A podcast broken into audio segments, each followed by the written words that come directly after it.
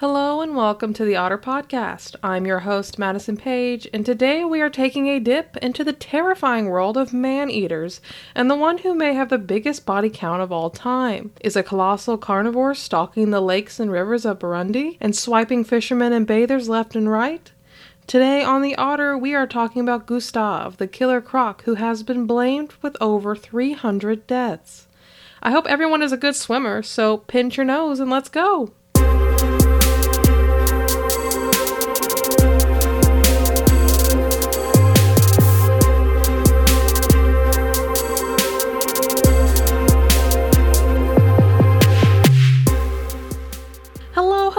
That's right, it's me! The Odder is alive. Thank you all for your patience as we repaired some malfunctioning equipment.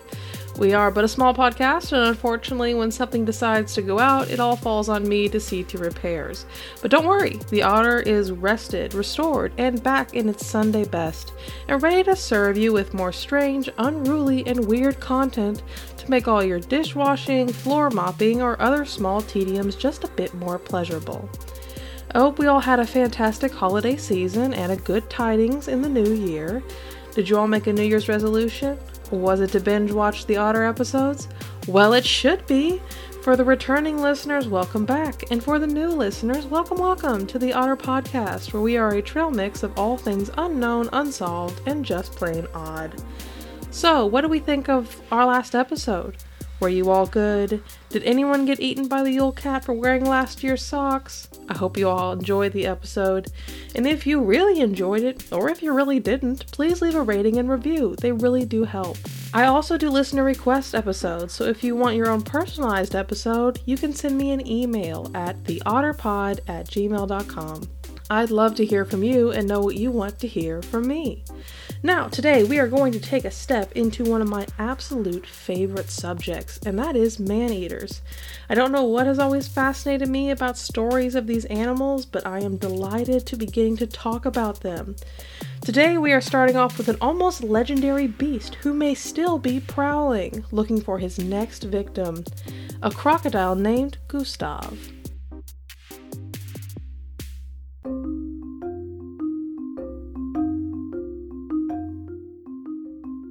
One of the smallest countries in Africa, Burundi sits on the Great Rift Valley, bordered by Rwanda on the north, Tanzania on the east, and the Congo on the west. It is populated by the Twa, Hutu, and Tutsi people.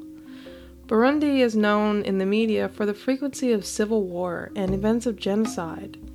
In twenty twenty-two, it was rated the poorest country in the world, and in twenty eighteen, the World Happiness Report ranked it as the world's least happy country with a rank of one hundred fifty-six.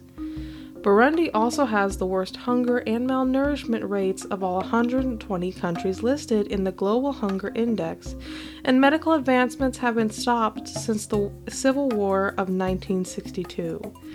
The people who live here are under incredible stress and pressure every day, and that's not to mention the environment itself. Due to its proximity to the equator, the temperature is on average between sixty-three to eighty-eight degrees Fahrenheit. Even at night, the heat index never slips below sixty, and on especially hot days, it can creep into the nineties. This balmy climate and lack of food and money can drive people to the local lakes and rivers for fishing, swimming, and the collection of their daily water. However, even here in the cool waters, more danger is lurking. Every year, about a thousand people will be killed by crocodiles worldwide. These attacks are largely committed by saltwater crocodiles and by those in the Nile River.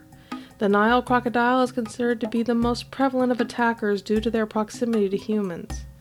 For the people of Burundi, their relief lies in the Rusizi River, but they are not the only things to make use of its currents. Weighing in at a staggering two thousand pounds and estimated to be twenty feet in length, Gustave the crocodile has been making himself known for years. Although the exact number of victims is unknown due to the civil unrest and remoteness, he is currently credited with more than three hundred deaths. His victims would be pulled off their fishing boats, children grabbed from shorelines in front of their parents, or bathers would be taken with no witnesses, only for remains to be found days later. The stories of his attacks remained more local legend than media currency until a Frenchman named Patrice Faye entered the scene. It was nineteen ninety-eight, and Faye had just hired a group of fishermen to assist him in collecting nature specimens for a museum. One day, the men began to regale Faye with the terrifying tale of a colleague who had been eaten by a monstrous crocodile. They spoke of this horror with an almost clock-like schedule. It would appear, snatch victims before disappearing for several years. Then it would return, and the cycle would repeat. More death, more years. More deaths, more years. Intrigued by the men's tales, Faye began his own research into the matter. What he found was indeed a pattern of attacks along the shores of Lake Tanganyika, dating all the way back to nineteen eighty-seven. The villages of Manago, Magaram, and Kenyosha all reported frequent attacks every three years between October and February. Most of the victims were children that had been swimming, as well as fishermen attempting to support their families. These reports eventually led Faye to a guide at the Rusizi National Park, who reported a huge crocodile that would frequently go missing from the park only to reappear months later. When it was in the park, it preferred the Rusizi River and would defend its territory against smaller crocs. The guide showed Faye where the dates of the missing crocodile were logged, and when comparing it to the timeline of attacks, Faye discovered that they synced up. The description of the large croc also matched what had been described by the witnesses of the attacks.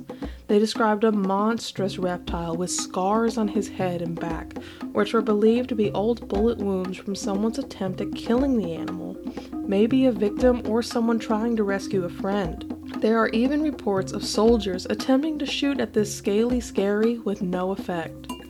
Faye had done it. He had found what was most likely the cause of these attacks. He decided to name the killer, and he chose the name of Gustave. Faye went straight to the media to popularize his findings.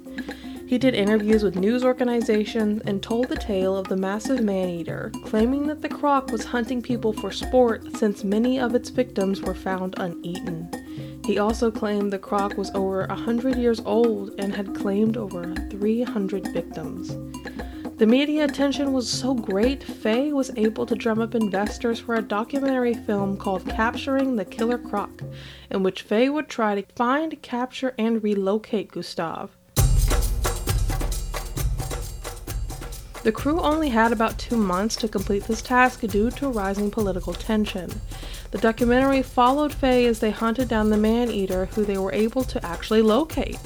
However, just because they could see him did not mean capturing him would be easy.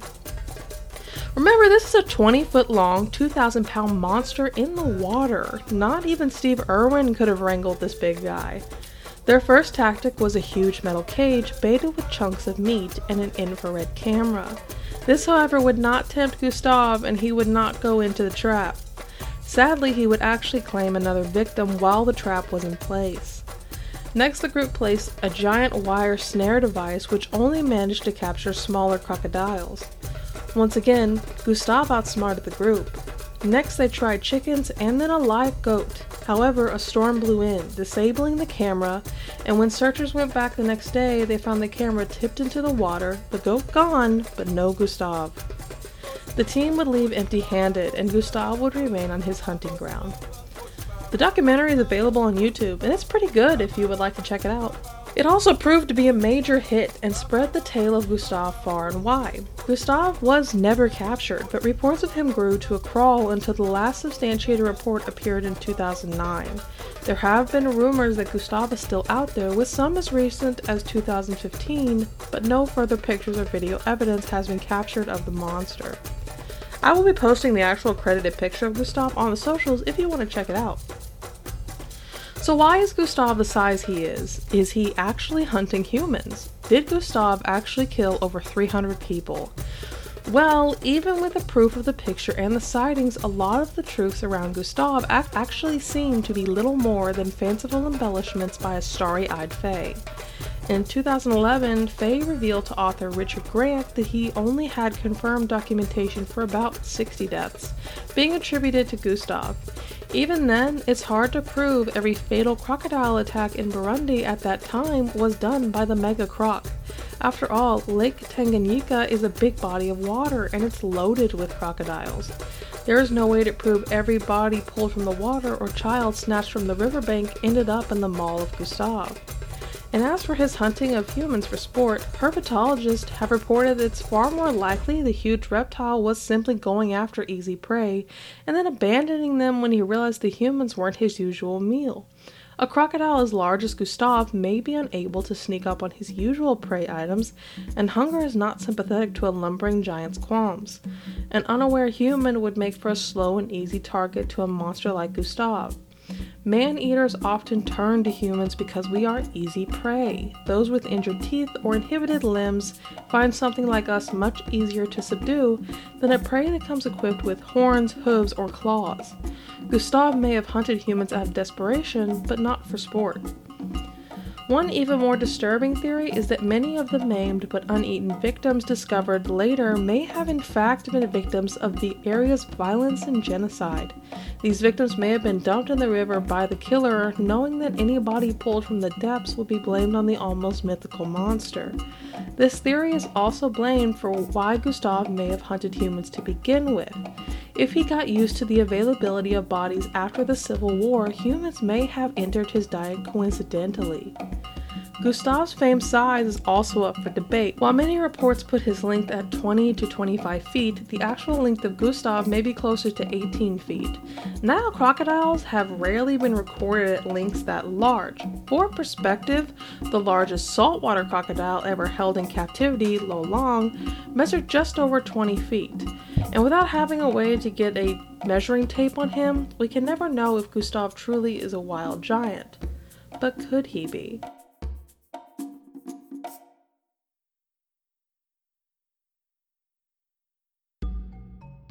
Deinosuchus is a great-great-great, however many great-grandpappy of the modern-day crocodile. While looking quite similar to the ones today, this historic horror was a mammoth in comparison size-wise, growing as large as thirty-nine feet long and weighing a gut-busting eight point five tons. This daddy rex was an apex predator and an opportunistic hunter, snagging any dino brave enough to approach the water's edge and dragging them beneath the surface. Now, Deinosuchus is believed to have gone extinct eighty-two to seventy-three million years ago, but this is the Odder. So what is the real possibility one specimen survived and now goes by the name Gustave? Unfortunately, highly unlikely. A creature of that size would be quickly outbid in the hunting range, and also find mating rather difficult. In short, Gustave is likely a slightly above average sized crocodile whose legacy is much more crocodile tears than fact. Gustave is a rarity of nature, sure, but is he a monster man-eater? Is Patrice Faye a real-world Doctor Alan Grant, or a man looking for his own cut in fictional reptile? The answer may always elude us. The truth of everything is that the people of Burundi are suffering, not by the teeth of a crocodile, but by the hands of civil war, violence, poverty, and limited resources. Sometimes we chase monsters under the bed, when the real horror lies just next door. Also, Patrice Faye may be the actual monster in the story. He was actually jailed in two thousand eleven after he was accused of raping five girls aged thirteen to seventeen. They were students at a school he'd set up for poor children. He denied the charges, but I can't really find any follow-up to that as most everything is in French. But I don't feel like he is a reliable source.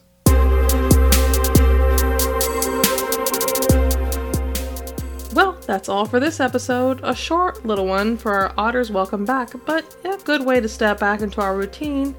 So what do you think? Is Gustave real? Do you think he is a horrific hunter he is claimed to be? Or do you think he is the prehistoric survivor of a bygone age? Let us know what you think on Facebook, Twitter, or Instagram, and leave a review. The Odder Pod is now on TikTok, come follow us there. Have a suggestion for a show? Send me an email at the odder pod at gmail dot com with your request and whether you'd like me to mention your name, your alias, or nothing at all. Remember, this is the Odder side, so give me something cool, creepy, or confusing to deep dive for you. If you liked the show, leave us a review. They really help. I'm so glad to be back, and I can't wait to make more episodes for you. It was also pointed out to me, though, that if you don't follow the socials, it might have looked like I just died for a month, so I apologize, but you should definitely follow us on the socials. The Odder podcast posts every other Thursday. Thanks for listening, and I'll see you next time on The Odder Side.